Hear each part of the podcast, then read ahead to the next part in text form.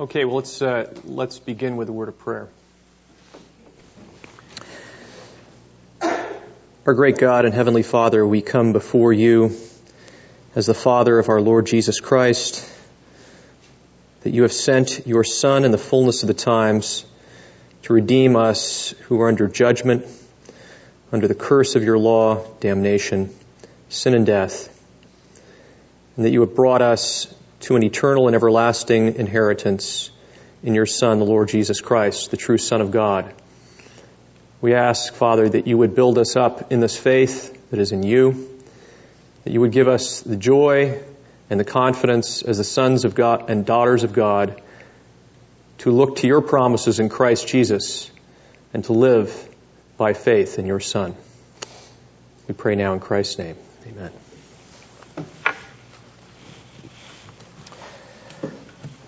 Okay, well, we've been looking at Galatians uh, chapter 3, and we're planning on finishing up that chapter today.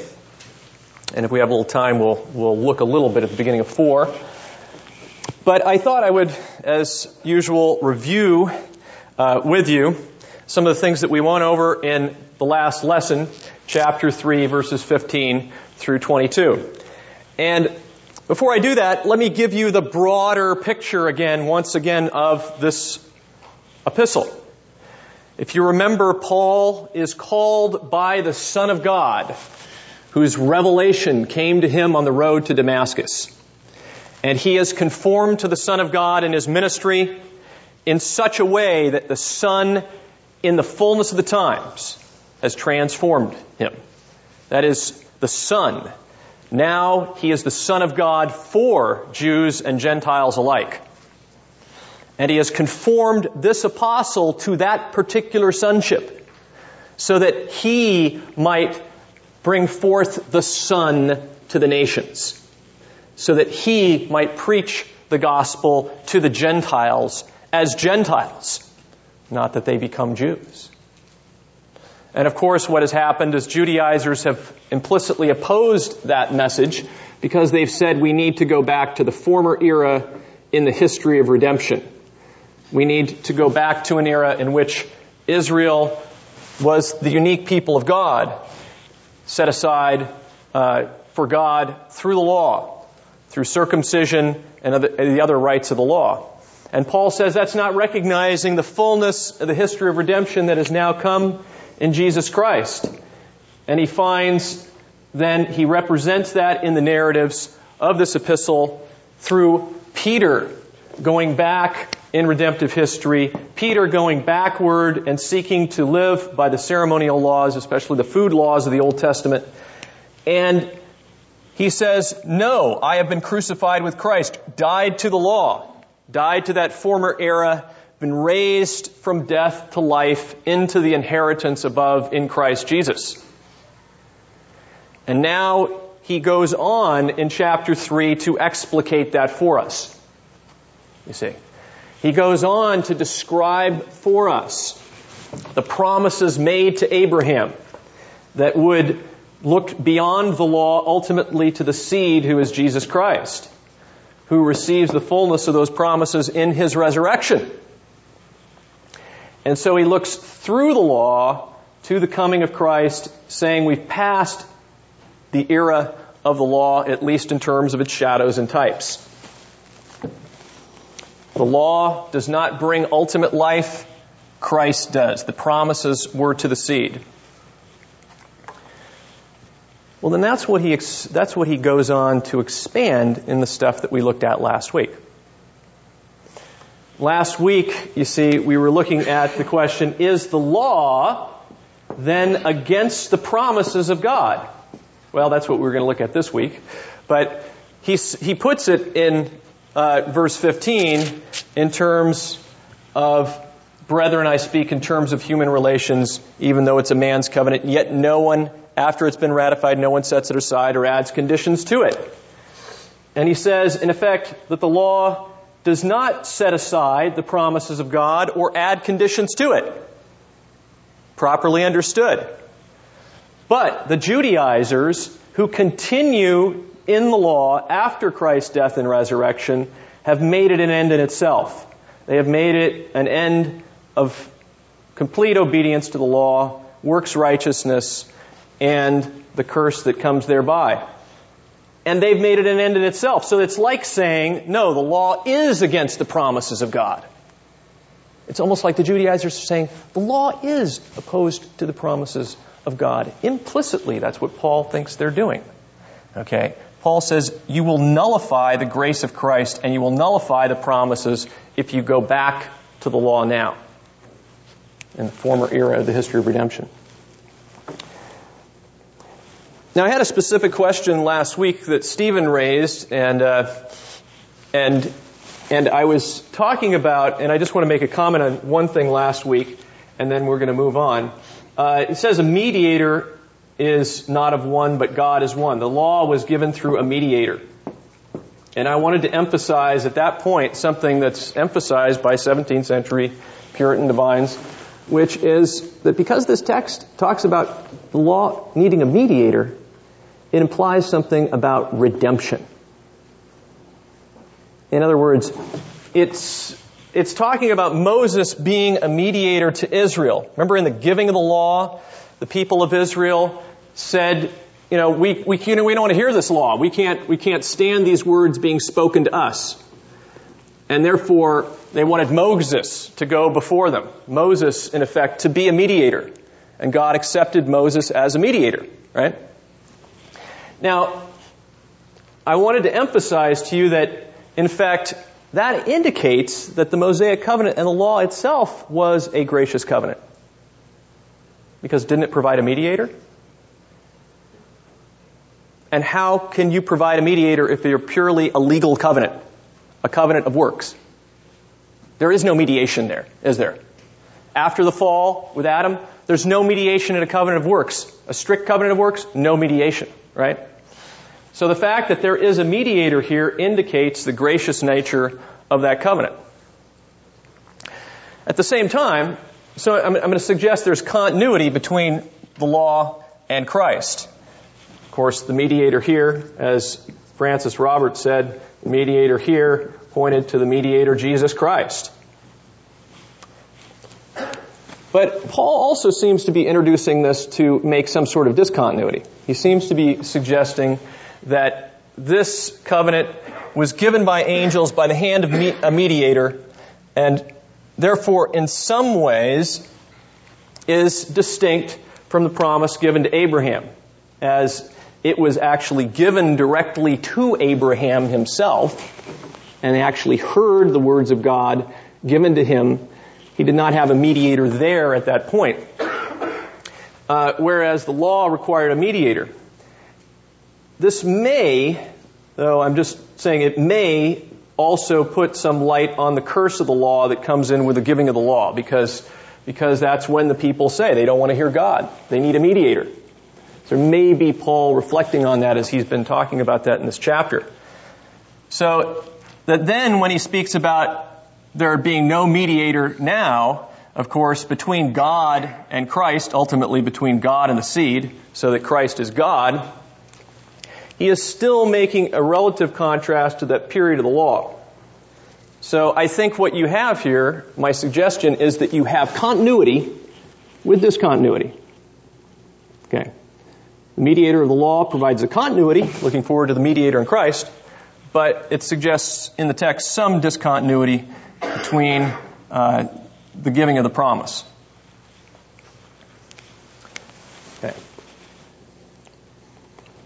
Well,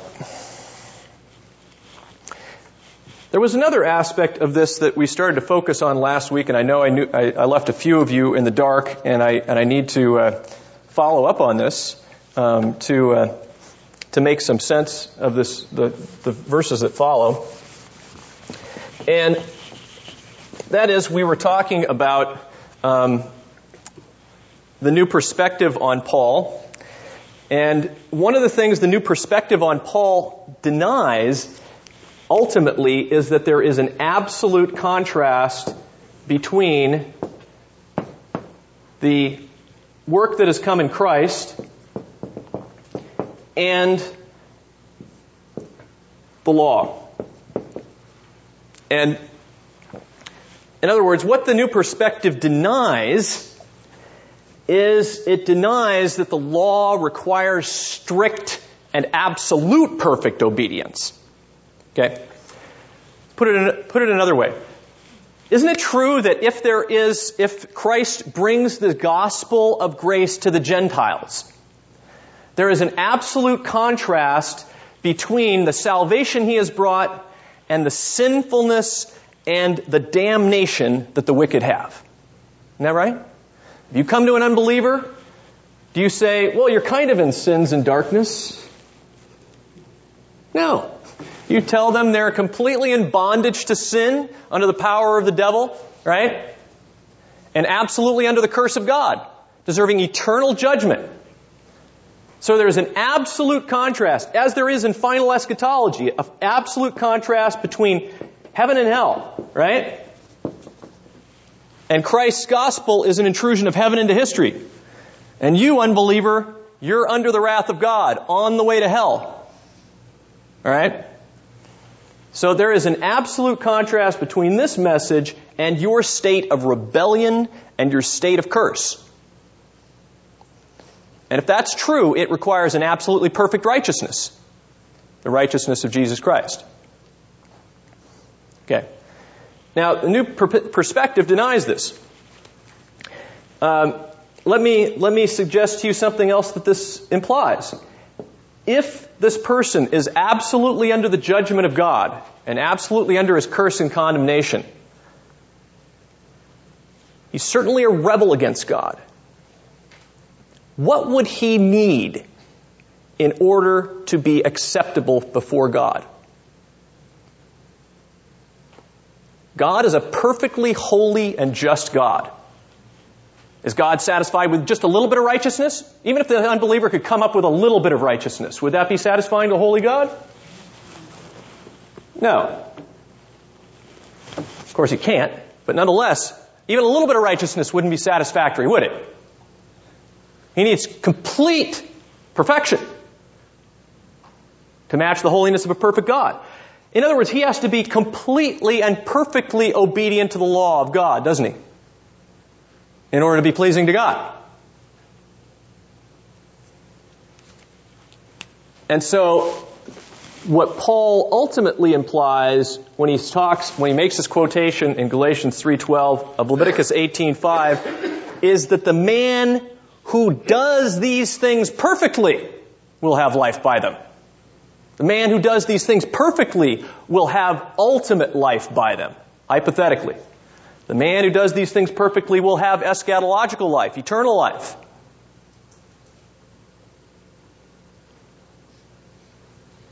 And so that suggests that Christ must have been perfectly obedient to that law, right? Because doesn't he bring us eternal life?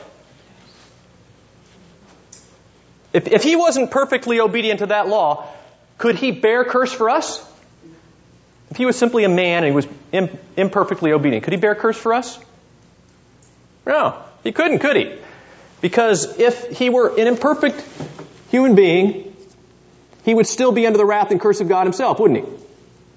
So he couldn't bear eternal wrath for us. So he has to be perfectly obedient to the law.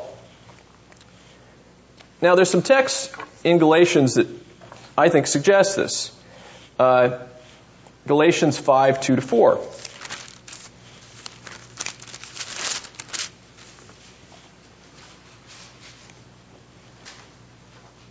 Somebody want to read that for us? Mark my words, I, Paul, tell you that if you let yourselves be circumcised, Christ will be of no value to you at all. Again, I declare to every man who lets himself be circumcised that he is obligated to obey the whole law. Okay, go a little farther, read oh, through verse 4. Yeah. You are trying to be justified by law, have been alienated from Christ. You have fallen away from grace. Okay. Now, people in the new perspective, when they look at this verse, verse 3, they say, I testify that he is under obligation to keep the whole law. They just think a person who is separated from Christ, who doesn't want to trust in Christ, He's just obligated to keep the law extensively. In other words, he's required to keep the moral and the ceremonial law and the judicial law. But for them, the text isn't saying you have to keep it perfectly. He just has to keep all parts of it. All right? Imperfectly. But does that match what Paul is saying here? You have been severed from Christ. You are seeking to be justified from law. You have fallen from grace. You've been severed from Christ. You who are seeking to be justified from law. You have fallen from grace. Now, this person who goes back to the law and just keeps it extensively, okay? Was Peter ha- was Paul happy with a person like that? Isn't that what Peter was trying to do? When he went and ate and drank separately from the Gentiles, he was trying to keep the law extensively. Was that satisfactory? No. So, what he's suggesting here is a person who even tries to do that, as many Jews thought they were trying to keep it extensively. That's not satisfactory because if you do that, even if you go back to that in some sort of extensive way, you have fallen from Christ. You're seeking to be justified by works. You've fallen from Christ.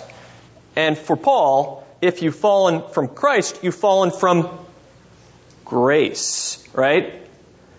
There is no grace for you, Jew, who tries to keep the law extensively now.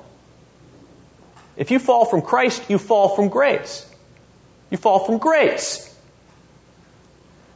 Well, the Jews at the time, they're thinking, well, if we keep the law extensively, we've got grace. Okay? And that's why we don't have to keep it perfectly. But Paul's saying, that won't do. You've fallen from grace altogether. Okay? And so I would suggest to you that the Puritans were right to say that this text, the text in Galatians, that talk about obedience to the law ultimately require perfect obedience to the law.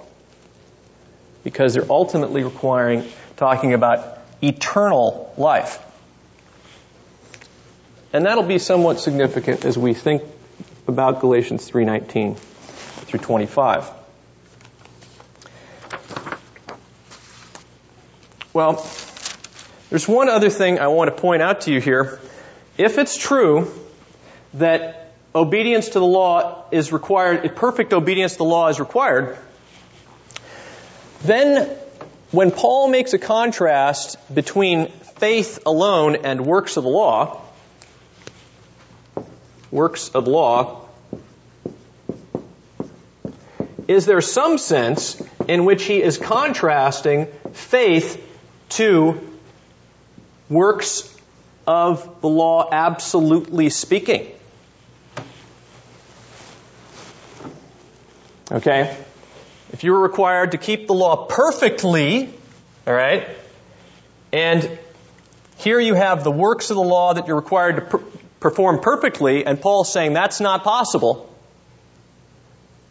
then that's contrasted to faith alone. All right, faith alone. Faith being the only instrument of your justification.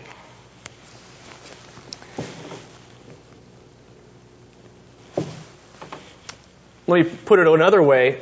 Because these people in the New Perspective think that works only has to do with imperfect works, okay? They think it's only imperfect works that the Jews have to keep.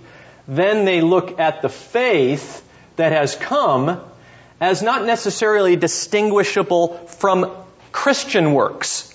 For them, it's faith plus Christian works, you might say. Versus the Old Testament works, ceremonial works, okay, specifically focusing on ceremonial works and, and circumcision. So it's faith and Christian works versus ceremonial works of the law. Paul is not opposed, he is not opposing faith to works per se for them. Okay? He's only opposing it to the works of the Old Testament law. And therefore, they don't think that faith alone is the alone instrument of receiving justification. Now that should make your, you know, bring hackles, okay? Bring, make you realize there's something wrong with this view, okay?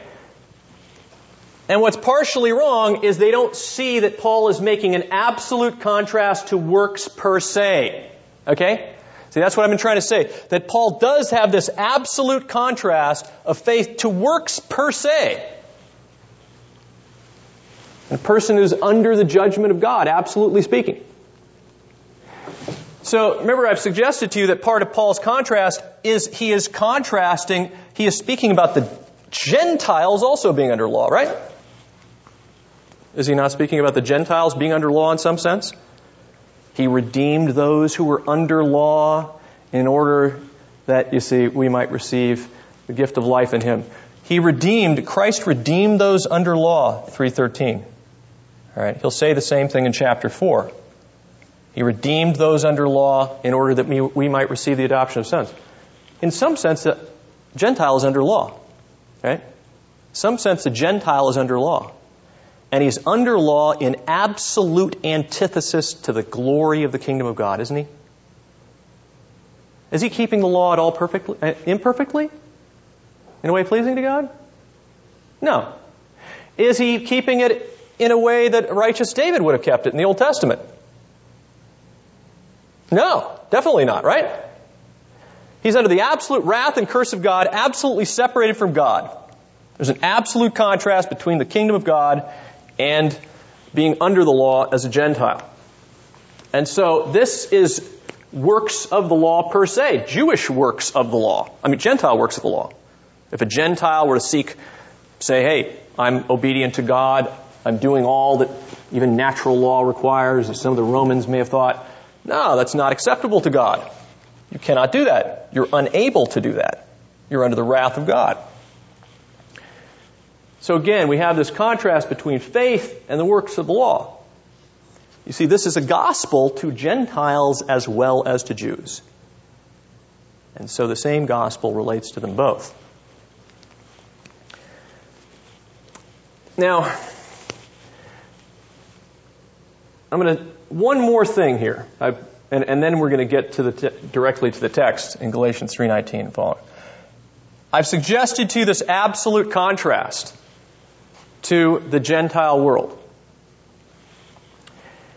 You see the problems that the new perspective has because they reject it, right? They reject this absolute contrast. And therefore, ah, faith and Christian works. They don't see it a contrast to works per se. And they just see Paul as criticizing going back into the ceremonial law. So they don't have this absolute contrast.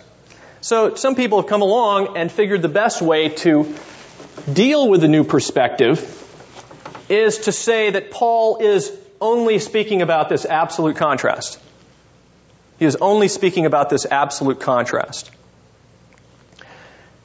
And, and one writer says it this way that he's not talking about Jews in the Old Testament period being under the law. He's not talking about Jews in the Old Testament period being under the law in any way. Because wouldn't it be true that these Jews, like David, were men of faith? And he is contrasting faith to works of the law. And I certainly commend them for uh, rebuking the new perspective. And ultimately, they're right in this absolute sense. But I don't think they've caught the full sense of it, in my view. In other words,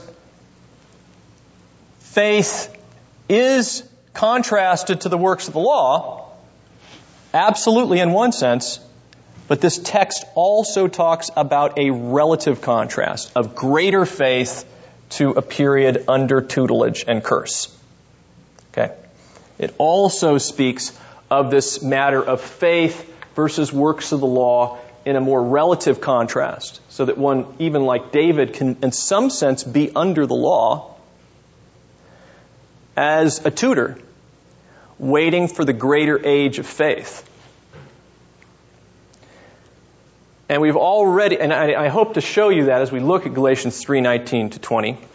We've already looked at Galatians 3:10 through 12, all right, where those under the law, okay, Christ became a curse for those under the law that we might receive the adoption of sons.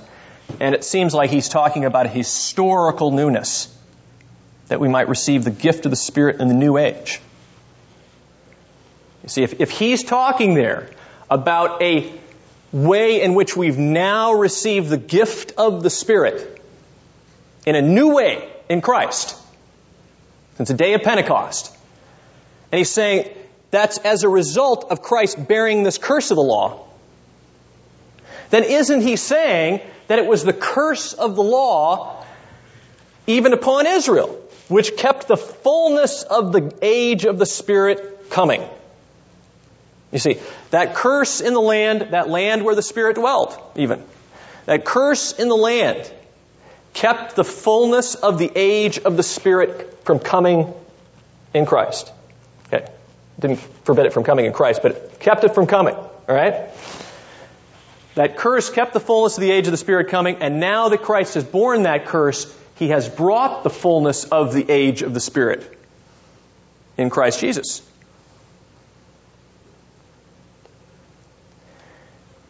So, what I am suggesting to you, and I hope we see this as we go further, is that when Paul uses the term under law, you see, it can have, it's a universal category. It's a universal category. It doesn't have, it, it refers to different groups of people under that.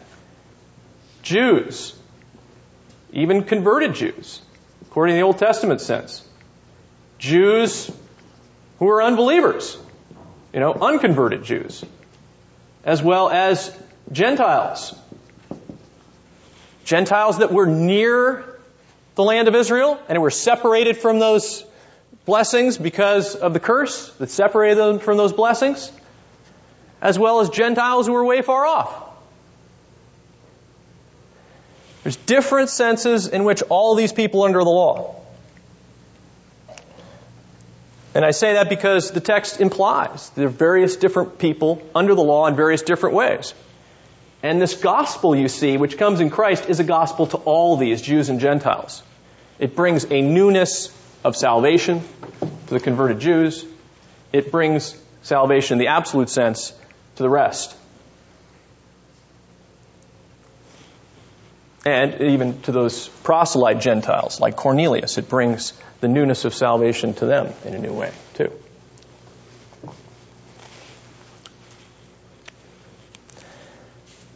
Well, let's let's. Uh, any questions about that? Well, let me let me let me read to you one passage to show you how you can have a text which talks about uses the language of an absolute contrast, and you know that in a sense it's a relative contrast. All right.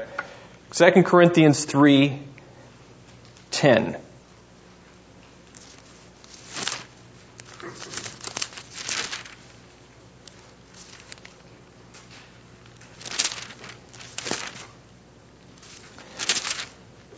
And then, we're, then we'll look at the verses that surround it. Somebody want to read for us 310. Indeed, what had glory in this case has no glory on account of the glory that surpasses it. Okay. What had glory has no glory on account of the glory that surpasses it. So we could look about this. He's talking about the old covenant here. What had glory, all right, has no glory at all now. Absolutely none. On account of the glory that surpasses it.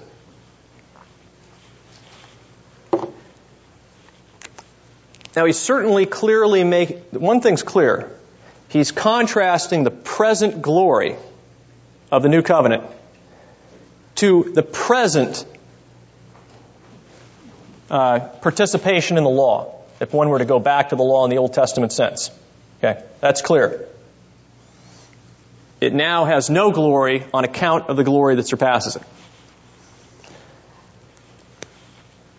It may be that Paul is also saying, even that which then was has no glory by comparison to the glory that surpasses it. That's a possibility. But at any rate, he does make an absolute contrast between this glory that is now and saying it has no glory at all compared to the glory that surpasses it. And around that, you can see that he's using language, though, of a relative contrast. Verses 7 through 11. Somebody would read that for us.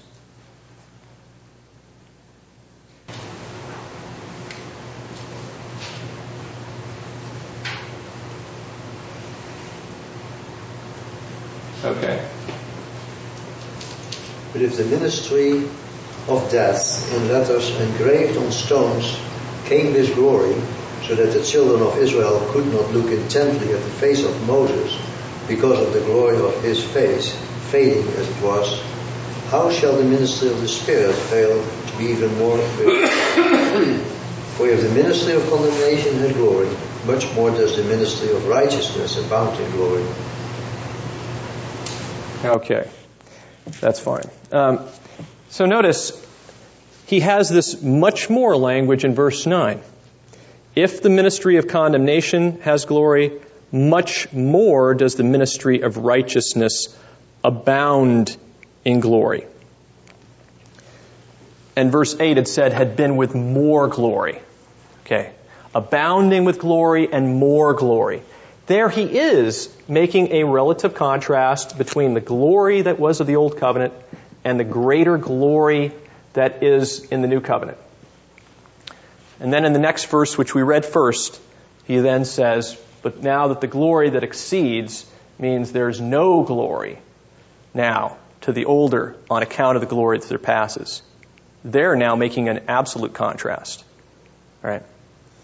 So what I'm suggesting to you is that Paul thinks in this way where you can think both in terms, he can think of the glory of the new age in Christ presenting something that is surpassing the glory of the old covenant. And now, and, and also, now certainly that the, old, the new covenant, this glory has come, means there's no glory to that left over. Okay. So now we've got that absolute contrast. And I'm suggesting to you that he's doing something similar in Galatians 3.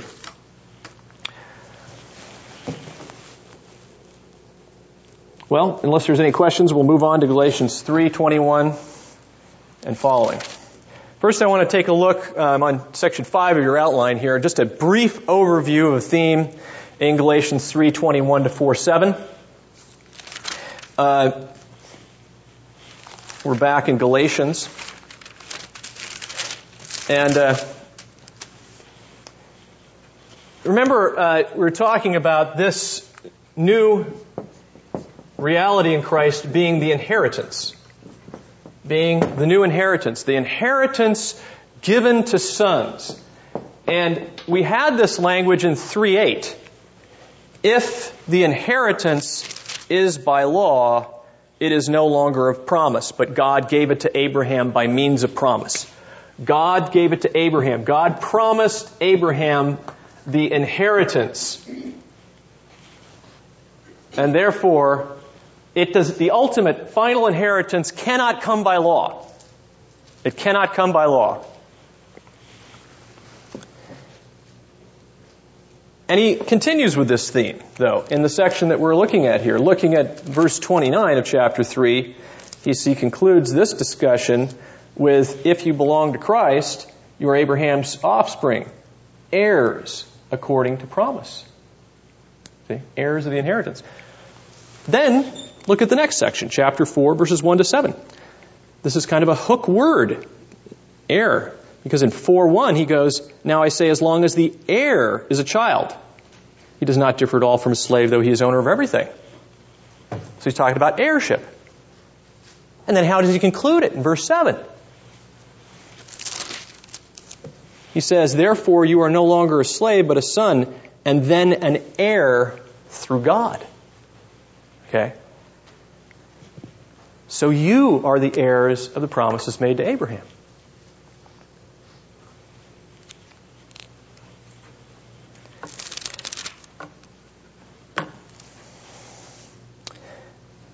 Now, we're going to look more specifically at chapter 3, verses 21 to 29.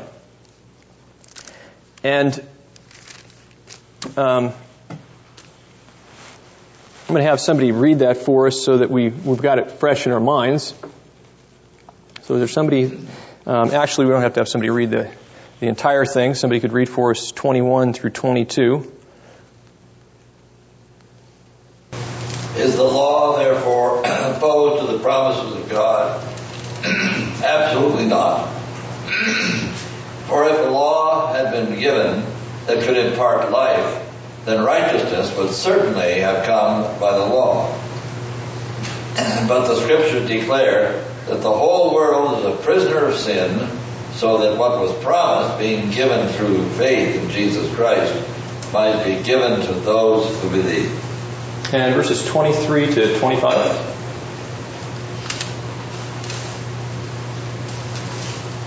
Okay. Before this faith came, we were held prisoners by the law, locked up until faith should be revealed. So the law was put in charge to lead us to Christ, that we might be justified by faith. Now that faith has come, we are no longer under the supervision of the law. Okay. And so in verses 26 through 29.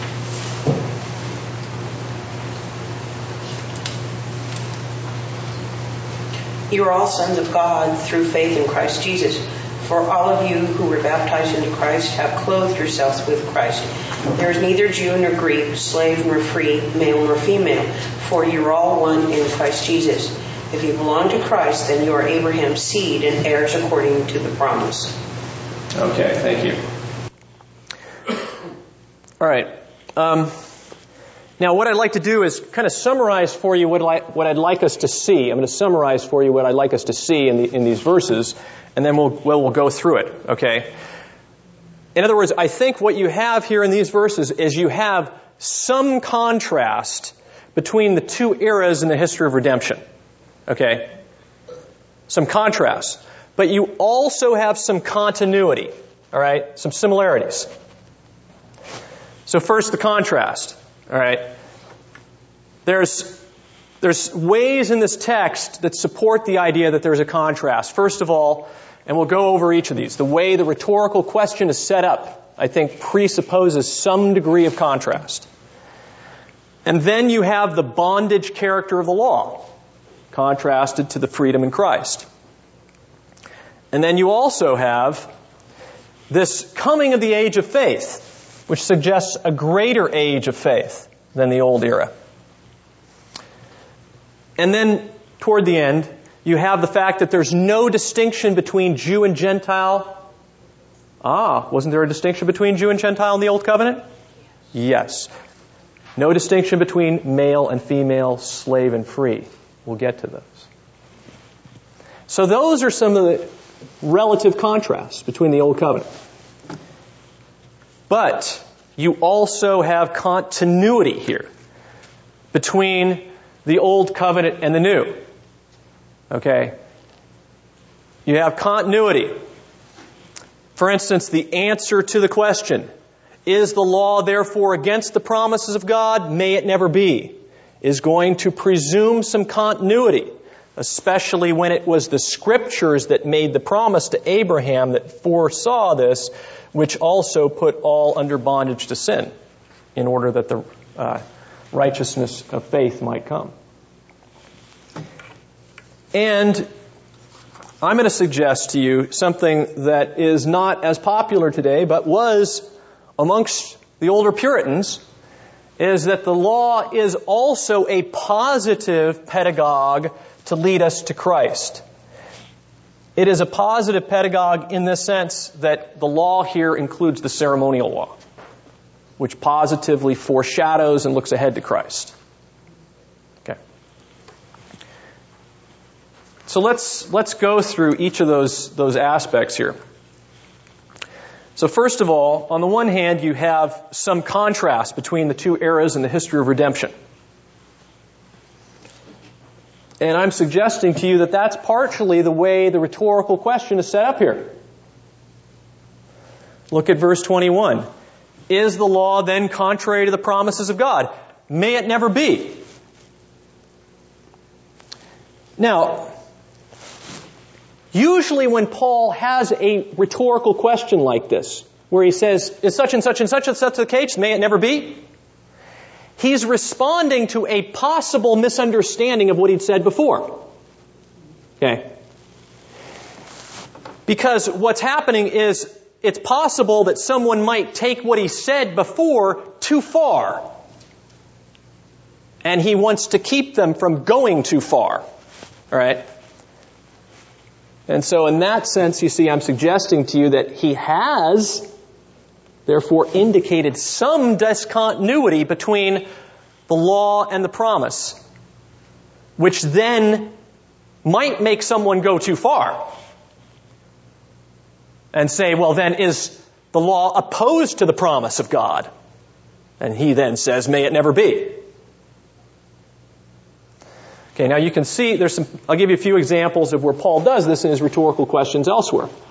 All right, look at uh, Romans 5, 20 through 6, 2.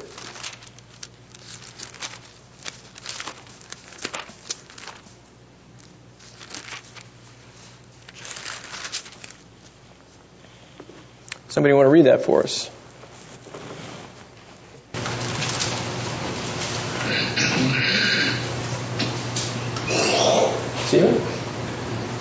The law came in so that the transgression would increase, but where sin increased, grace abounded all the more. So that, as sin reigned in death, even so grace would reign through righteousness to eternal life through Jesus, Jesus Christ our Lord. What shall we say then? Are we to continue in sin so that grace may increase? May it never be. How shall we who died to sin still live in it? Okay. So you've got these statements in 5, 20, and 21. The law came in to increase the transgression. Okay. So it increased transgression. And where there's an increase, of transgression, you get grace abounding all the more. Okay, so in the new age, grace abounds, abounds more, partially as a setback to the increase of transgression. Okay, the law comes in to increase the transgression to show the abounding of grace. Right? So then you see somebody might think, well, if that's the case, let's sin now. You know, if, if, that, if sinning then brought greater abounding of grace in the new, well, let's sin now that grace might abound. You see how that's a misappropriation, misinterpretation of what Paul had said? They're taking Paul to in an extreme way that he hadn't intended. So he says, may it never be. Okay. Shall we who died to sin live in any longer? But my point is also that it's not like he had just talked you know, about some general stuff like the weather, and then suddenly has this question, shall we, you know, sin that grace might abound? In other words, he, he's not having just some general conversation that doesn't provoke the question. It is what he said before that actually provokes the question. All right? And the same thing is found in Romans 7, 5 to 7. Someone read that for us.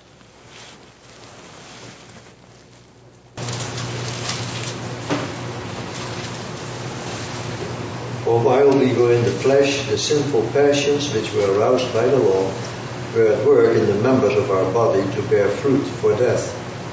But now we have been released from the law, having died to that by which we were bound, so that we serve in newness of the Spirit and not in oldness of the letter. What shall we say then? Is the law sin? May it never be. On the contrary, I would not have come to know sin except through the law. I would not have known about coveting if the law had not said, You shall not covet. Okay. Now you see the rhetorical question there. What shall we say then? Is the law sin? That, that's a question that's provoked by what he had just said. All right? Because what he had just said was, in effect, that the sinful passions aroused by the law were at work in our members for death.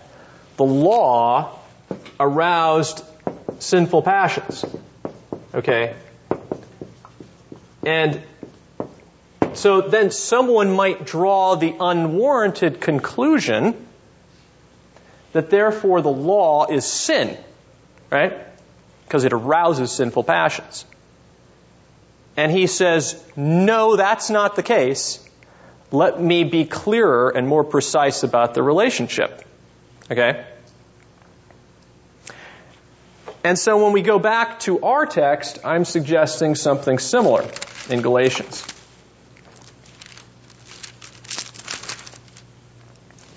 You go to verse 21. Is the law then contrary to the promises of God? May it never be. This seems to imply that he is saying something earlier that might make someone think, inappropriately though, make somebody think that the law is opposed to the promises of God. Okay? And I'm going to say, make someone think that they're absolutely opposed to the promises of God. You see, that the law is absolutely opposed to the promises of God. And I would say he is making that statement as a response to what he said before. Okay? And my suggestion to you is what he's implied before, therefore, is that there is some relative contrast between the law and the fulfillment of the promise. In other words, I'm suggesting that the prior material is suggesting a relative contrast between the law and the promise. So that then someone might run to an unwarranted conclusion and take it farther and say, well, then is the law entirely against the promises of God? Is it opposed to the promise of God? Absolutely speaking. And then he's going to say, no. No, it does not nullify the promises of God because the, a law was not able to give life. If the law was able to give life, then righteousness would have come by the law. That is, the age of the kingdom would have come by the law. If the law could have brought the eschatological life, then this age of righteousness would have come by the law. Okay. And so, when I say, you see that relative contrast, you see, he, he has spoken earlier, remember, in Galatians 3.12, the righteousness which is of the law says the one who does these things shall live by them. Okay? And he set up what I'm suggesting is a relative contrast to the age of faith and grace. Okay? So he set up a contrast there. And that ultimately provokes this question. Now that relative contrast I'm suggesting he sets up when he says, you see, the, the, the, man who does these things shall live by them, that cannot be fulfilled. Okay, it cannot be fulfilled. Because what Paul is going to recognize in Romans 7:10 is that the commandment which was unto life okay which was unto life, that is, that gives a promise of life, Leviticus 18.5, Galatians 3.12, is in relative contrast to the present era. That is, instead, it was found to bring death. The commandment which was unto life is actually found to bring death. And that's because Romans 8:3 what the law could not do weak as it was by the flesh. You see, this is what he's saying here. If there was a commandment which was able to bring life, it's not able. He's talking about the impotence of the law. You see, the law could not do it because it was weak by the flesh and connected with the flesh in sinful inadequacy and the curse resulting from that inadequacy. And so I'm suggesting to you that you see the verses that come before this, 421, suggest some relative contrast. All right. So, um, we've already looked back at 16 for the promises were spoken to Abraham and to his seed. He does not see, this is verse 16, and to his seeds, referring to many, but rather to his seed, which is one Christ. So the promises were not to many in Israel. The ultimate promise was not to the many that they should do these things and thereby live by them, but to one Christ. What I'm saying in verse 17 is the law which came 430 years later does not invalidate a covenant previously ratified by God. Okay? So as to nullify the promise. You see, this isn't able to nullify the promise. That's why it doesn't nullify the promise. It's not able to. It's not able to bring eschatological life. But it does promise life, but not able to bring it. And so then he's going to say, as he follows on, for if the inheritance is based on law, it's no longer based on a promise. If the inheritance is based on law, if it's, it's based on that promise in Leviticus 18:5 that the man who does these things shall live by them. If it's based on that, if it's based on that promise or that law, you see, it's not going to come by promise, right?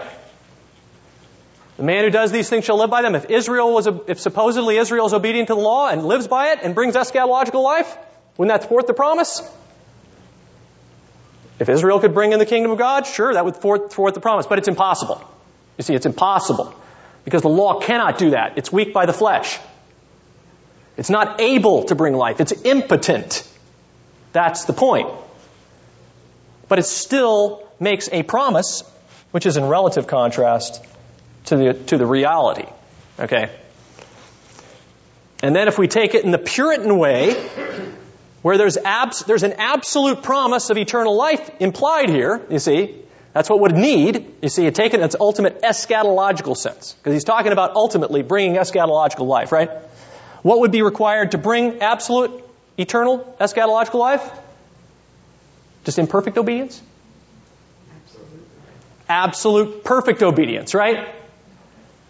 impotent, man unable to accomplish that, and already under the burden of the curse. Okay, so he cannot bring it. But it does express this contrast. Now, even in an absolute sense, you see, when you, when you, when you, when you see it in its full ramification of the absolute requirement of perfect obedience.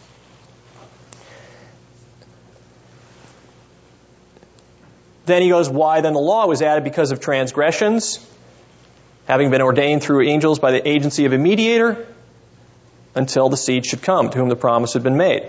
And so here it may be that you see why the law was added to provoke transgressions uh, as part of this aspect of provoking transgression and disobedience, but not for the purpose of actually bringing life, is it? Because God did not, there is, the law couldn't bring life, you see. So it wasn't for that purpose. Yes? How do you answer someone who said, psalm, the law of the Lord is perfect, converting the soul. Well, I would say that he is focusing on that continuity now. You see, this is this is the the uniqueness here. You've got this discontinuity and this continuity. In other words, the Mosaic covenant here, as we're going to see later on, there's the gracious aspect of the law too.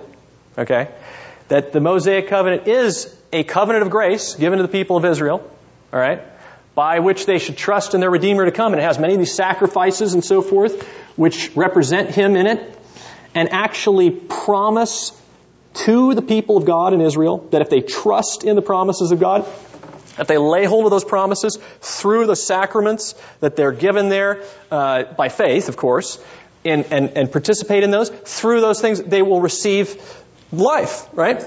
And so then it is converting the soul. It's a matter of grace in the heart. And so the man in, Re- in, in Romans 7, the same, I joyfully rejoice in the, you know, I joyfully concur in the law of God. And the inner man is a blessed thing, leading me on to the kingdom to come. You see.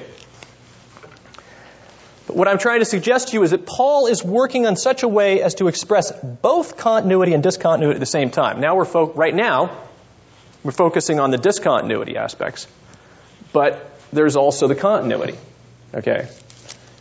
So, um, then some elements here in 19 may suggest you see some discontinuity there, and that's why provoking that question is the law then contrary to the promises of God?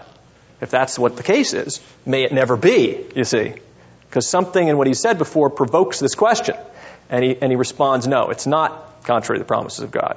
Because the law is not able to bring life, you see.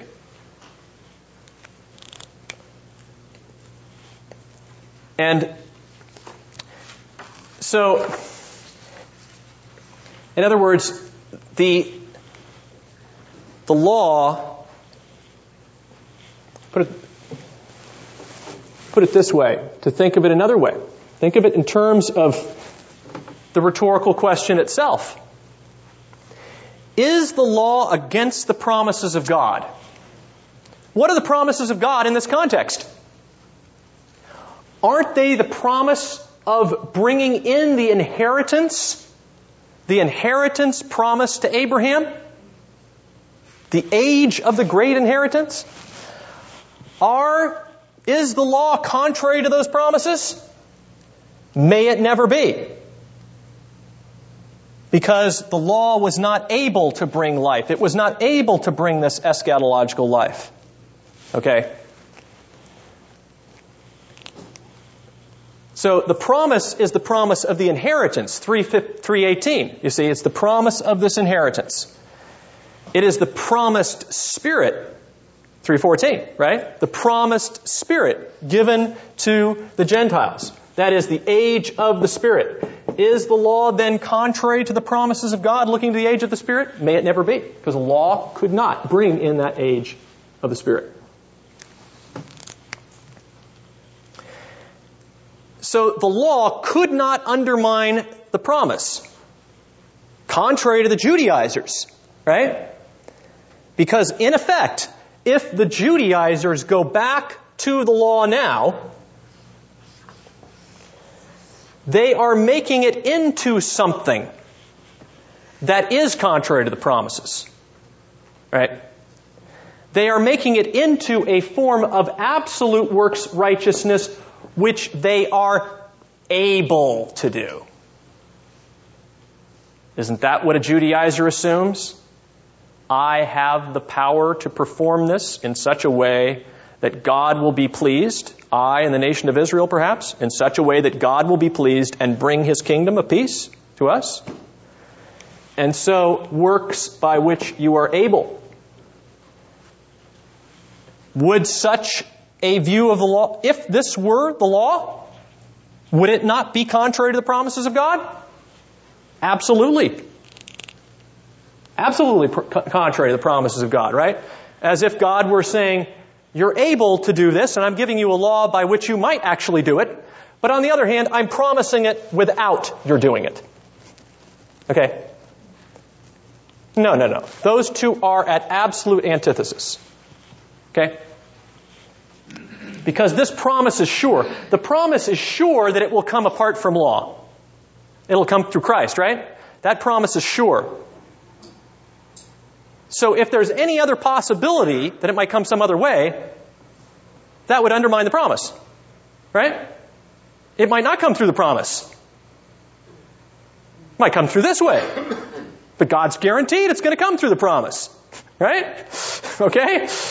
So this way the Judaizers looking at the works of the law is, is contrary to the promises of God. And, and Paul says, no, the law is not contrary to the promises of God. It is not able to bring life. If it were, then righteousness would come by the law. That is, the age of righteousness would come by the law.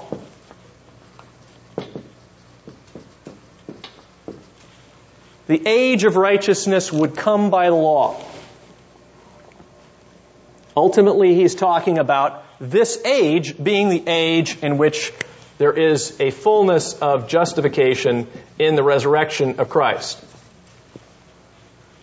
See? Because that's the way he puts the language together. All right.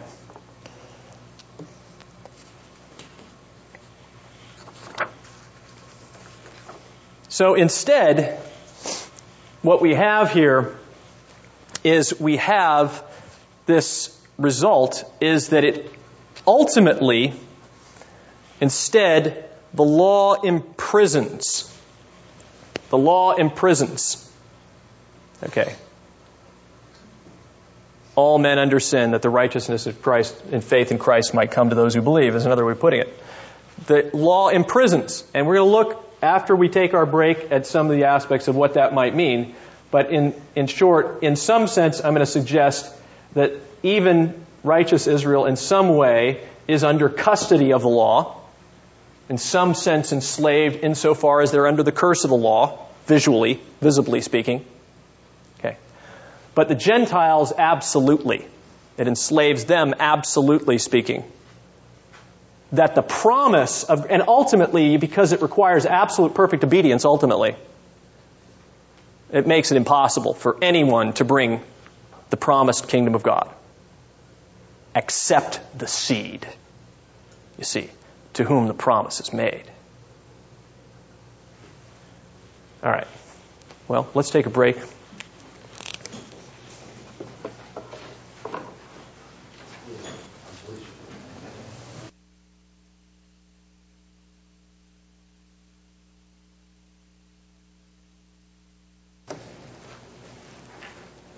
Okay, now I'd like us to look at the, uh, the bondage character of the law uh, in these verses. But first, um, I want us to look at the broader structure of verses 22 to 25, since we're going to be looking at those. Um, and uh, so take a look at the, uh, the last page of your handout.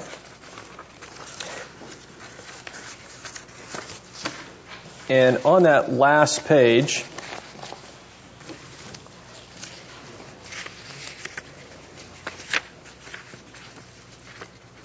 you should see a set of terms. I had one myself. I don't know where it went. But, uh,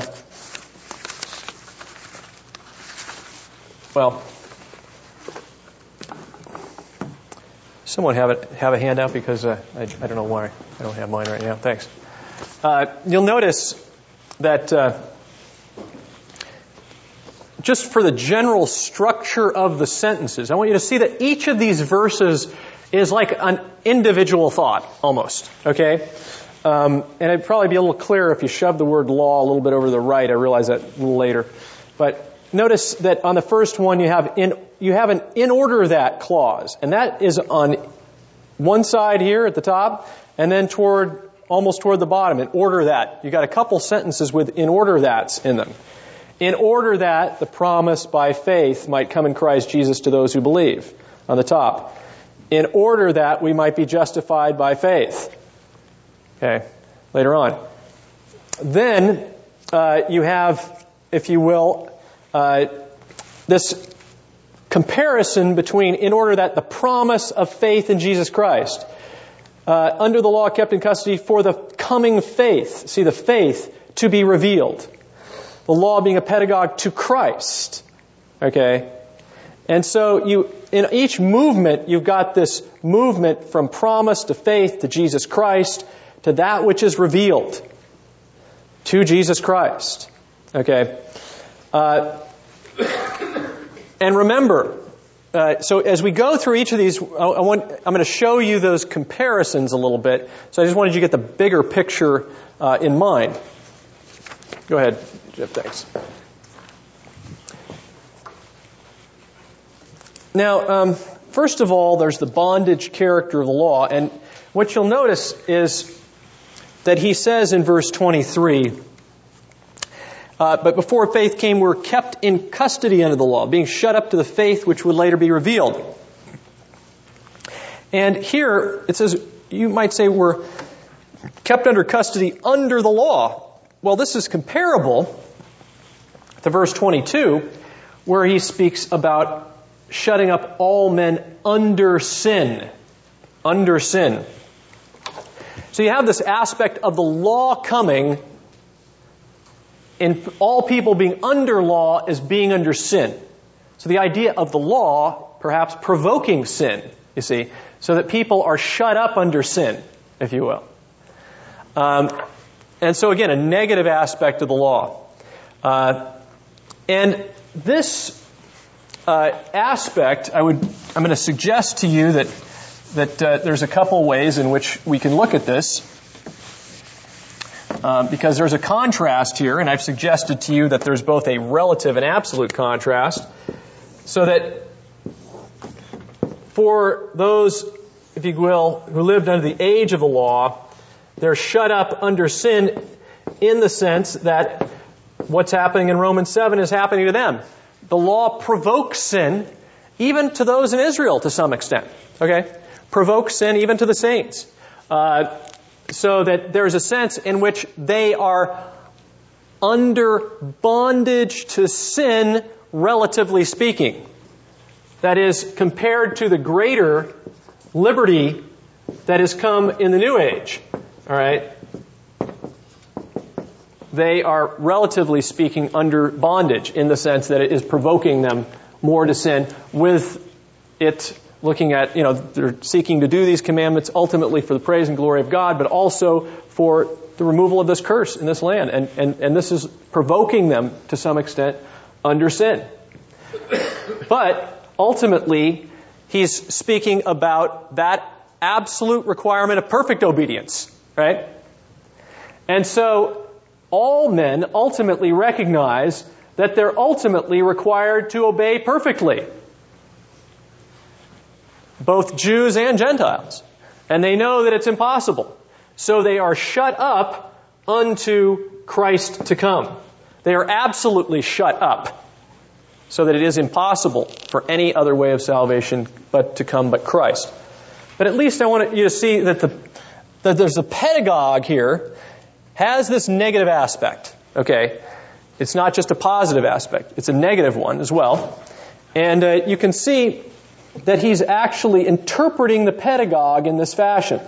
Because he says, he begins verse 22 with a conclusion. Therefore, um, excuse me, he begins uh, verse, verse 24 with a conclusion. Okay. Verse 24 is a conclusion to verses 22 and 23, which talk about this being under sin and being under the law. Therefore, the law has become our tutor to lead us to Christ, that we may be justified by faith. So, therefore, the law being a tutor, he said, you see, he's talked about being under sin, under law, and therefore, therefore, these little three signs mean therefore, okay? That is, the law is a tutor or pedagogue. So that must mean the law is a pedagogue or tutor to lead us to Christ in the negative function that it, you know, that gives, that it, that shuts us up unto sin, you see, and realizes there's nothing that we can do except flee to Christ. And so this makes even the Old Testament saints look for the coming of Christ because they feel the sense of even a, weight of sin uh, by the work of the law that will be reversed even for greater glory and liberty in the new covenant.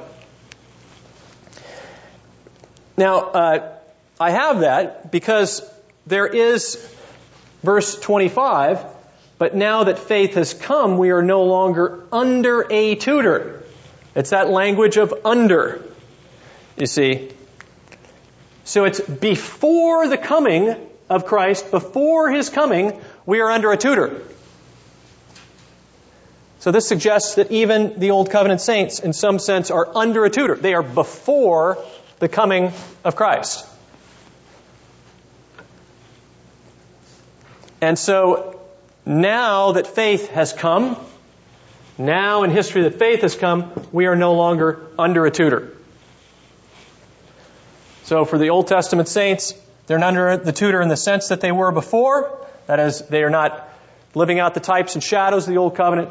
And we who are in Christ are not absolutely under the wrath and curse of God either. We are un, we live in the life that is above. But it has some sort of historical vector.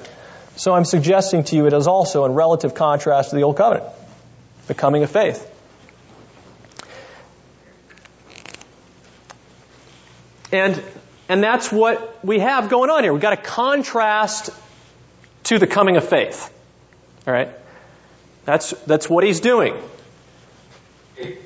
He says, see, in verse 23, before faith came, right? We got that language in verse 23. Before faith came. Well, what is that word comparable to? Before faith came. We got before faith came. Faith came. We have that same verb used earlier uh, in this chapter. Does anyone see it in what we talked about last week?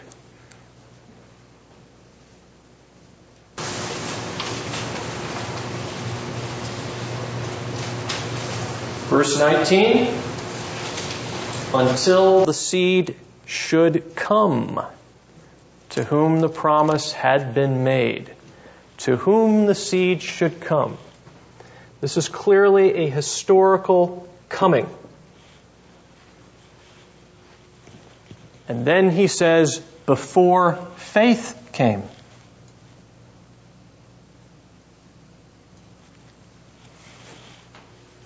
Two go together as historical. Also, verse 25. But now that faith has come, now that faith has come, you see, we are no longer under a tutor. So, all this points to this historical dimension where there is greater faith in the new age. The greater faith that has come. And that is the faith by which we are justified. Verse 24, that we might be justified by faith. Okay, it's not just simply talking about the faith in the objective sense of the faith of Christ, the faith about Christ, but it's also talking about the subjective aspect of faith. All right. Justified by faith. It's before faith came. Is he saying before faith was experienced in its full sense? You see? Because he's not denying that the Old Testament saints experienced faith. He talks about just David being justified by faith in Romans 4. So here, but he's talking in some way as if before faith came. Now, it almost sounds like an absolute contrast, doesn't it? It almost sounds like an absolute contrast that there was no faith before. But he's not saying that, is he? He's got other places where he's made a contrast, right? We saw that there is no glory by comparison to the glory that, that surpasses it. Okay? So here, he's talking, I would suggest, about a relative sense, a greater sense of faith.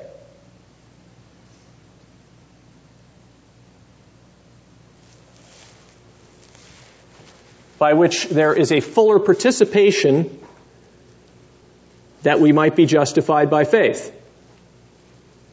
So he's going back to his, his discussion earlier, in a sense, back to when he made those contrasts between Leviticus 18.5 and Habakkuk 2.4, okay? Where he says, the man who does these things shall live by them. But Habakkuk looks to the eschatological future. He looks to the future age. The man who does these things shall be lived by the No. It is he who trusts. Okay? The righteous shall be justified by faith.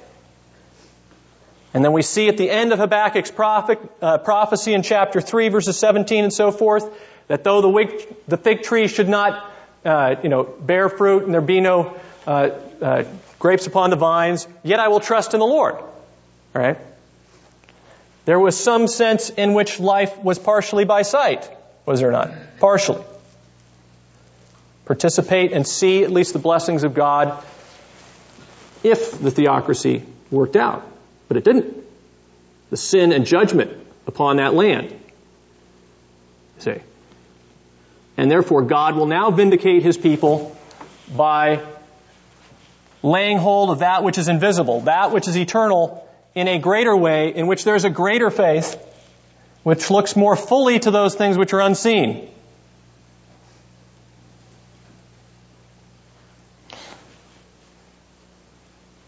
And I believe that this is probably what he has in mind in light of the context here in Galatians 3, looking back to the earlier part of the chapter.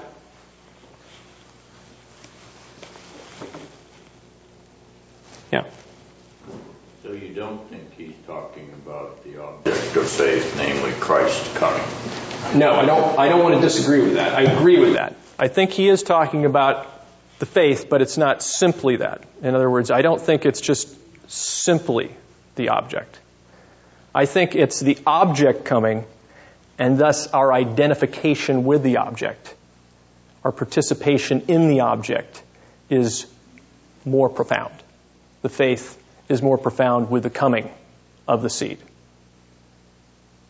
That's my suggestion. In other words, I, I, I think that he's, that the language here that we might be justified by faith, you see, is in 24, but now that faith has come, we're no longer under a tutor.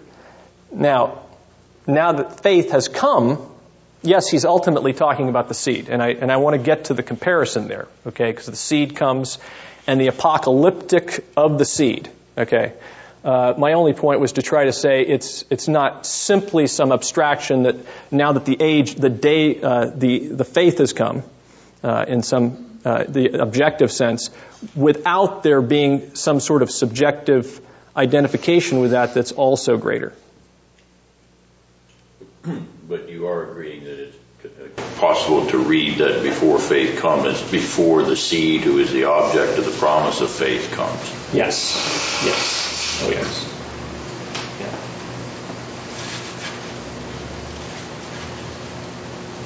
Yeah. Because that language of coming is going to be in here and the apocalyptic part of it. Okay. Um, well, let's let's take a look at that. Okay. Um, in fact, looking at verses 23 and 25, you have faith coming, and now that faith has come, and this is bracket around, okay, verse 23.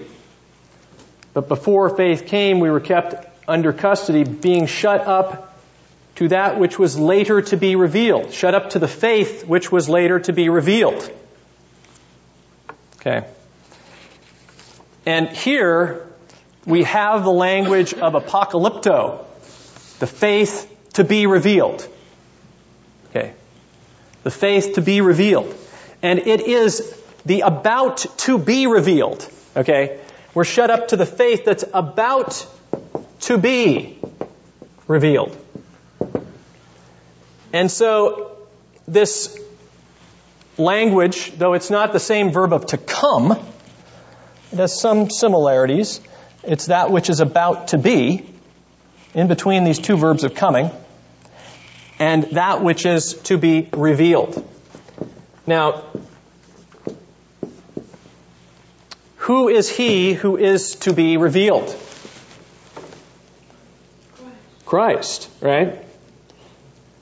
Christ is the one that Paul saw on the road to Damascus 116.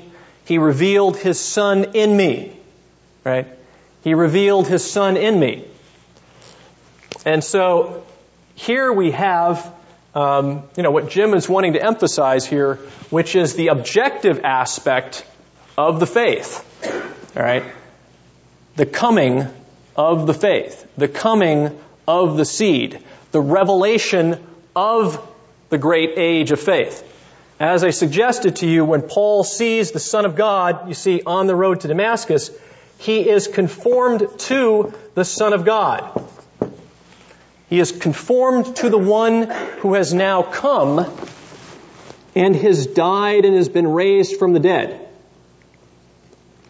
So that he is son manifest in his full sonship in the resurrection. And in that resurrection, you see, he has revealed this new age, this new age of a greater justification by grace through faith. And I qualify that. Okay? You know, I've made these two circles here for you. I am not saying there's a, anything essentially different between the justification that David has or you and I have before the throne of God, objectively speaking, could there, there could not be. Because God does not accept imperfect righteousness before his throne, right? And so if there was anything imperfect ultimately about the righteousness of David, David would be cast out from his presence, right? There's no degree of righteousness in terms of that justification. But I'm speaking of the manifestation of that righteousness as the Son actually comes in redemptive history. You see, as He is the focus of the faith, as He is the one who has come and been justified in His resurrection. Okay? We have simply the fuller manifestation of that justification, which was true for Old Covenant saints as well, now just fully more manifested. Manifested in the life of the church in the sense of not being under the curse, curses of the covenant, not living in the land of inheritance of Israel, but having a greater participation in the inheritances above, which is without curse, eternal in the heavens. Yes. Then are these Judaizers rejecting the sonship of Christ, the deity, the divine sonship of Christ? I think ultimately they are. Ultimately they are. You're running this through the key of the Son of God in Yes. his manifestation, okay? Mm-hmm. Then is this what's under the surface hmm. here in Galatia? It's not just about the law, it's about who Christ is and what he is in relationship to the law and the promise. Mm-hmm.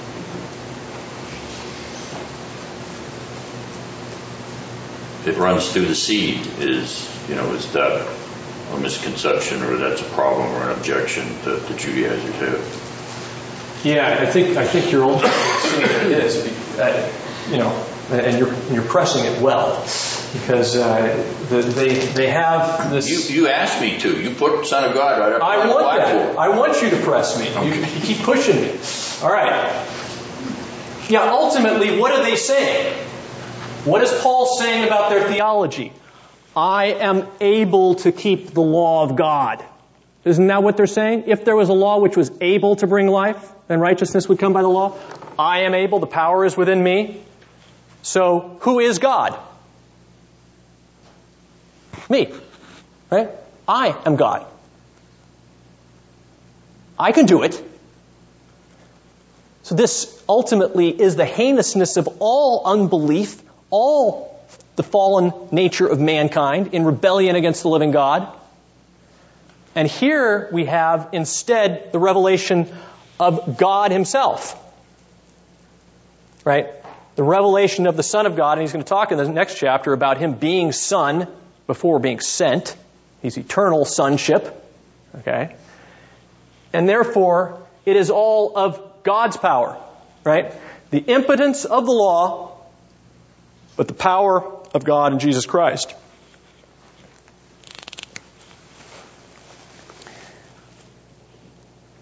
So implicitly they're denying the deity of Christ? I think so.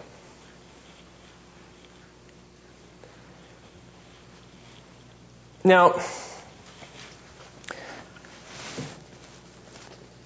so what I'm suggesting to you is there's the coming of the seed with an eschatological revelation.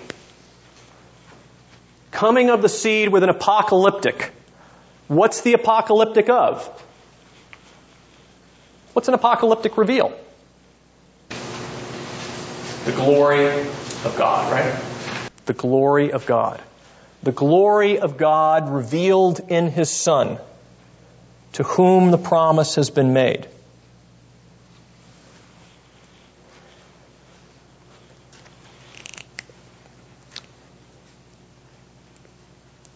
Well, there is also a greater union between the Jew, the Gentile, slave and free, male and female in this chapter, now in Christ. Looking toward verse 27. There is neither Jew nor Greek, there is neither slave nor free man, there is neither male nor female, for you are all one in Christ Jesus. No Jew or Greek, slave or free.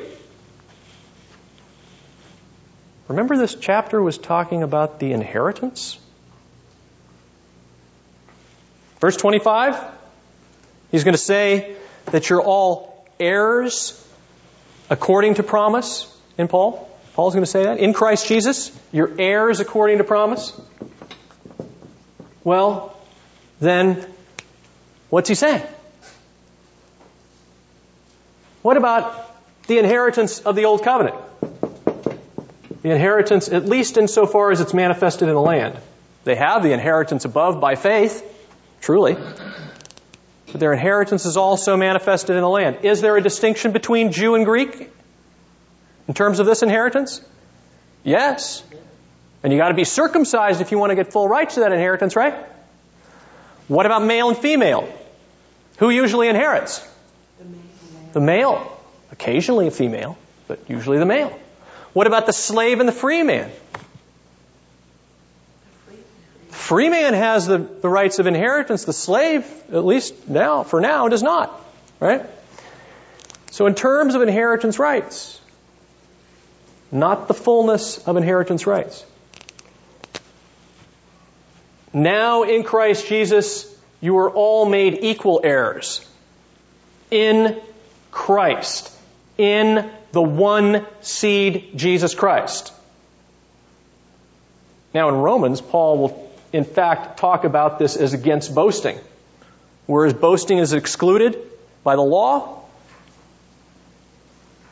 but no, but by the law of faith. There is a greater degree of humility before the throne of God. There may be some degree of boasting that might, I mean, God delivered his people from boasting and, and, arrogance under the law, but there's still some degree of, yes, I've got what you don't have. Right? Here, that is done away with. Humility before the throne of God. Humility before the throne of God brought together with the apocalypse of the Son of God. Can you be arrogant before the throne of God? Do you have any rights above anyone else before the throne of God? No. If you are justified in Christ, you all have equal rights because of what Christ did, not because of anything you did.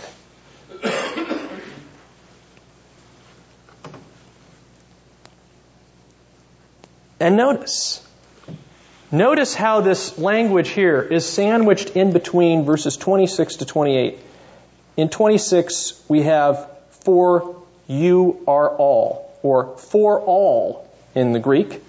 28, there is neither slave nor free, Jew nor Greek. For at the end of verse 28, you are all. You for all.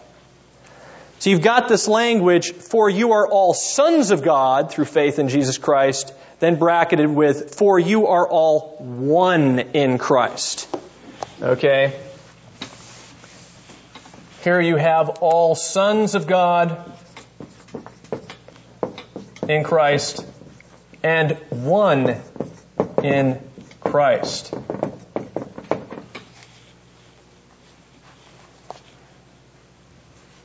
And he draws this conclusion about sons of God from the conclusion that he had drawn, but now that faith has come, you're no longer under a tutor, but you're a son. You're a son in a greater way. A greater participation in the inheritance of God. And hasn't this other verse that we looked at, no distinction between Jew, Jew and Gentile, male or female, but you are all one in Christ Jesus? That's also talked about a greater participation in oneness. Okay. No distinctions. All one in union with Christ. as if there is a greater participation in the union. No distinction between these because you are all one in Christ in a greater way. If the reason is, if the premise is you're one and therefore no distinctions, you see, then it must be a oneness in a fuller way. Because this fuller sense of oneness decides no distinctions. Okay, one in big letters implies no distinction. Distinct. Distinction. Okay. Implies no distinction. Therefore, no distinction. Because you're one in Christ Jesus. So, though they were one before in Christ, there was distinction. So this must suggest a greater oneness. A greater oneness in Christ Jesus. Just as he has spoken about a greater sonship in Christ Jesus. Relatively speaking. And it is because the Son of God was revealed on the road. You see, you are identified with His story, the story of the Son of God here. He, He is the one seed of Abraham. He is the eschatological fulfillment of the promises. See. He is united to the Spirit, the promised Spirit. And so you are in Christ, sons and heirs of Him, heirs of the promises, sons of Abraham, and in this way, you are the eschatological fulfillment of the promises. You are the fulfillment of the promises of God in Christ Jesus. Because Christ is the fulfillment of the promises. This age of greater glory has come to you a greater age of being before the throne of God, of living before the throne of God, of trusting the great work of Christ, and of laying hold of it by faith.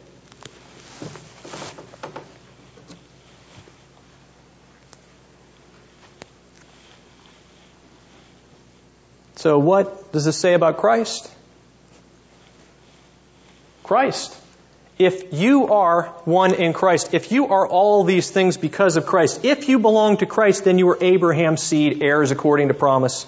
Does it not mean that Christ, in his resurrection, is Abraham's offspring? He is heir according to promise? Is that not true? He receives the fullness of the promises in his resurrection.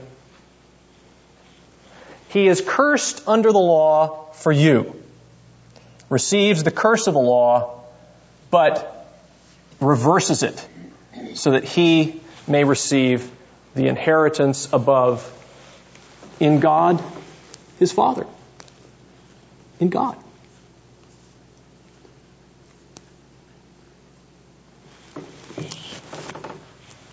Well, we're going to talk a little bit about the continuity revealed in this text. Any comments or questions? Yes. The hypothetical case of someone gaining righteousness having to obey the law perfectly, and we know that none of us are so capable, and we gain salvation and justification by faith in Christ. Compare that with Paul's statement that he is a bond slave to Christ and that he is to obey Christ's commands flawlessly. Mm-hmm. Not to gain salvation, but because he, like each of us, blood bought. I've heard a preacher say that uh, adhering to the doctrine of justification uh, by faith, they look forward to sinning. And, and that really rubbed me the wrong way because if we love the Savior, we're going to want to do what He'd have us do. Mm-hmm. And He doesn't want us to sin because it's sinful and because it harms us and because uh, it uh, is a deviation from what we should be in Christ. And I know that I cannot produce that sort of obedience to my Savior. He has to work it in me. It to me. I can't I cannot do it on myself. Well, you've got a sense of what the power of God will mean, I think, for the chapters that follow. When he gets to chapter 5, and you see he's going to talk about love being the fulfillment of the law, that in Christ Jesus, this greater faith, this greater union and identification with God through Christ is going to entail a greater sense of obedience a greater joy that the age of the kingdom has come and arrived. Therefore, a greater satisfaction with the glories of God in Christ Jesus, and a greater love for Him, and a greater love for His saints. So, in a sense, it's going to be in Christ, we're going to be fulfilling the law, to use Paul's language in Romans 8. We're going to be living in obedience to the law if we're his sons and daughters. And so that is the fullness of that positive glories of that old covenant come to its fullness. And that's what happens. All the positive revelation of the glory of God in Jesus Christ in the old covenant comes to its fullness in Him. Well, let's, let's talk a little bit about that as we look under um, the aspect um, of the here what Paul is assuming is some continuity between the law and this era. And uh, when he says um, in verse 21, is the law then contrary to the promises of God? May it never be. For if a law was able to give life, then righteousness would have indeed been based upon the law. He's assuming some continuity there, right? Because he's assuming that the law, as he's saying, the law is not against the promises of God. When is, when are the promises of God given? Maybe ask who writes about the promises of God? Moses is someone who writes the law, right? Some have called this Genesis a prologue to the law. Well, in some ways, yes. Insofar as it is that, then certainly it is showing forth that the law presupposes the promises, right? And that the law cannot be opposed to the promises in any strict way. And the law, therefore, does not set up any kind of absolute covenant of works, as if Israel was able to obey the law and therefore circumvent the promises of God. So at least and there's more we could press on this, that in some ways we must recognize that Paul's language here presupposes that the law, if you will, as he puts it earlier, is added to the promise and therefore is given in such a way as to serve the promise, but I'm going to suggest here not just serving it in some general abstract way, but serving it insofar as it brings the promise to greater realization and gives greater insight in looking toward the age of the promise because of the grace that ultimately is there revealed. Well, another thing is that we have the scriptures which made the promise to Abraham reveal that the law was to bind all under sin for the purpose of fulfilling the promise. Verse 22.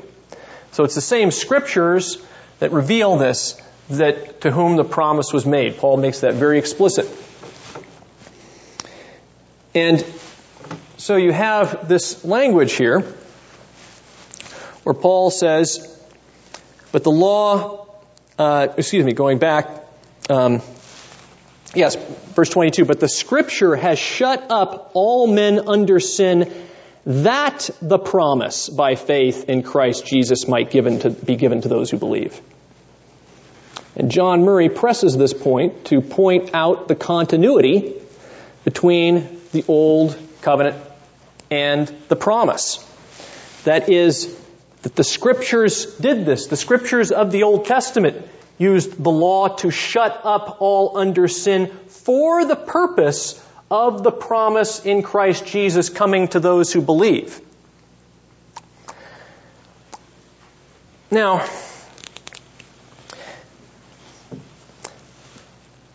part of this is going to be depending on how we interpret this language of pedagogue and how uh, strongly we see this connection.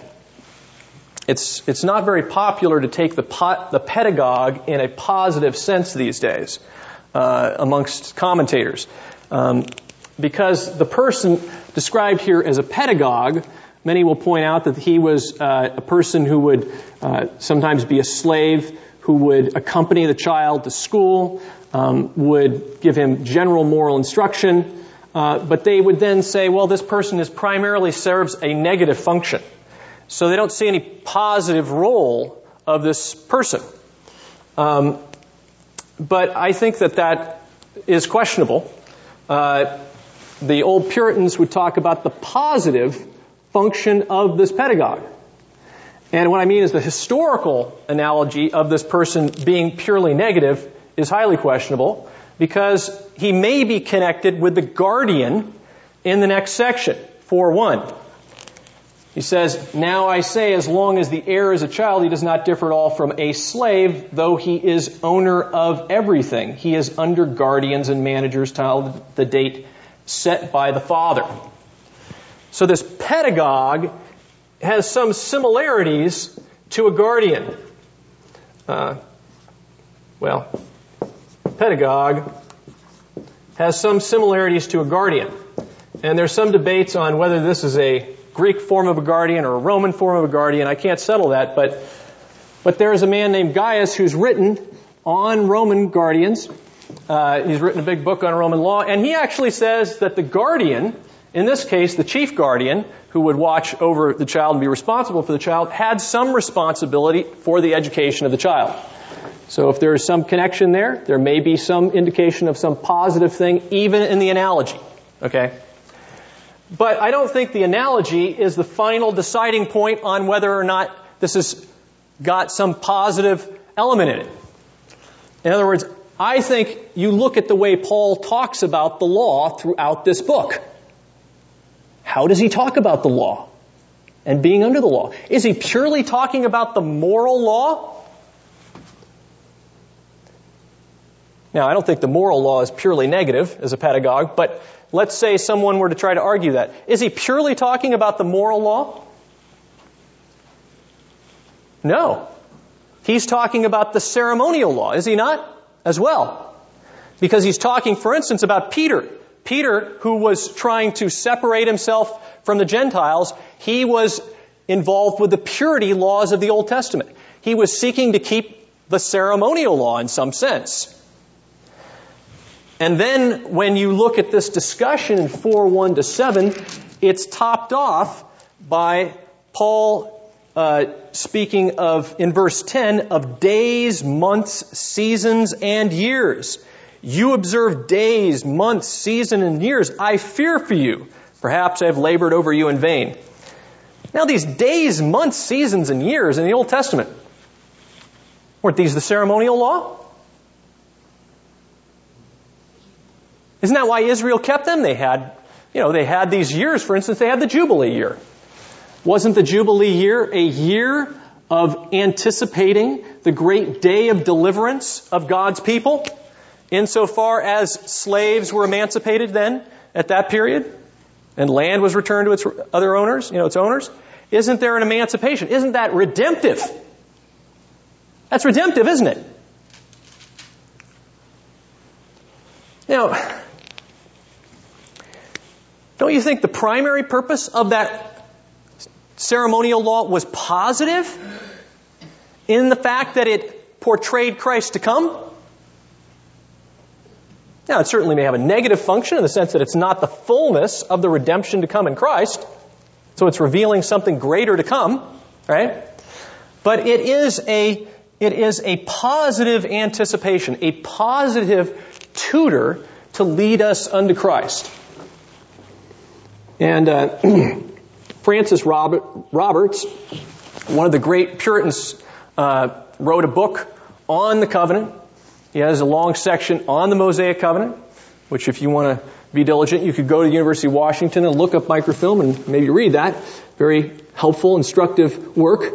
And he goes into how the Old Covenant was a positive tutor to lead one unto Christ. And he is not alone in that. That's a very common understanding in the Reformed tradition. Okay? Uh, so, I'm going to suggest to you that definitely the ceremonial law here has that function, this positive anticipation of, unto Christ. Now, with that, there is a couple terms. Um, you have this uh, in verses 23 and 24. You have this to Christ, verse 24, and uh, here he's a tutor to Christ. Therefore, the law has become our tutor to Christ, that we might be justified by faith. And you see, the way that many of the Puritans took this was that he was a tutor pointing to Christ, leading to Christ, positively speaking. Okay. Way many modern interpreters take it is just he was a tutor until Christ came. No positive function. But you can also see the term to used in 23. For faith came, we were kept in custody under the law, being shut up to the faith, which was later to be revealed. Okay. Now, around these two clauses, and I'm only putting this out as suggestive, there are two in order that clauses. Verses 22 and 24 have in order that, that the promise by faith in Christ, in order that the promise by faith in Christ Jesus might be given to those who believe. Verse 24, um, in order that um, we might be justified by faith. So you got in order that and in order that, which definitely has a kind of forward looking function. And in the middle of these two in order that's, you have two and two,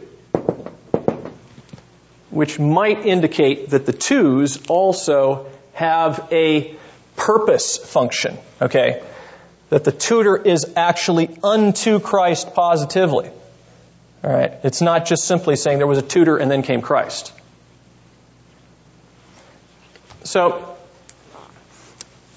but I think here the very fact that we have Paul going back to the ceremonial law, what he's saying is if you go back to the ceremonial law now that Christ has come, you have even made that an end in itself, right? As if it didn't point toward Christ. And therefore, I'm showing you that it does point toward Christ. The law was unto Christ. And it embodied Christ before the time, in effect. So, the center of that is Christ Jesus. And so, again, what I'm suggesting to you as you look at this context, he's talking about being under law, being under law, being under a tutor so that he's taking this broad term of being under law, which applies to converted Jews, unconverted Jews, Gentiles, right? Unconverted ones. And in whatever way they are under law, he is using this broad way of describing being under law to encapsulate all these ways of being under law. To lead unto Christ. Okay. And so that will include the Jews being under the law, converted Jews being under the law, under the ceremonial law, living out the life of the law to lead them unto Christ, positively speaking, in the history of redemption. All of this to say, you see, you cannot do it yourself. It's not in your power. It's not even in your power now. of yourself to do it and to bring in the age of glory. You may think still and may live like you're on the treadmill trying to bring in that age of glory. That is your sin focusing on this world. You are to be liberated. The age of the Son of God is broken into history. The age of glory has come. All that history has looked forward to has arrived for you. You need not long for the day as if to get out from under the curse and live in some way your life as if to get out from under the curse. No, that curse has been taken away for you in relationship to your great and heavenly Father. So that you are sons and daughters of God in Jesus Christ, in His death by which he bore that curse of the law forever, and in his resurrection, in which he's declared Son of God through the power of his resurrection.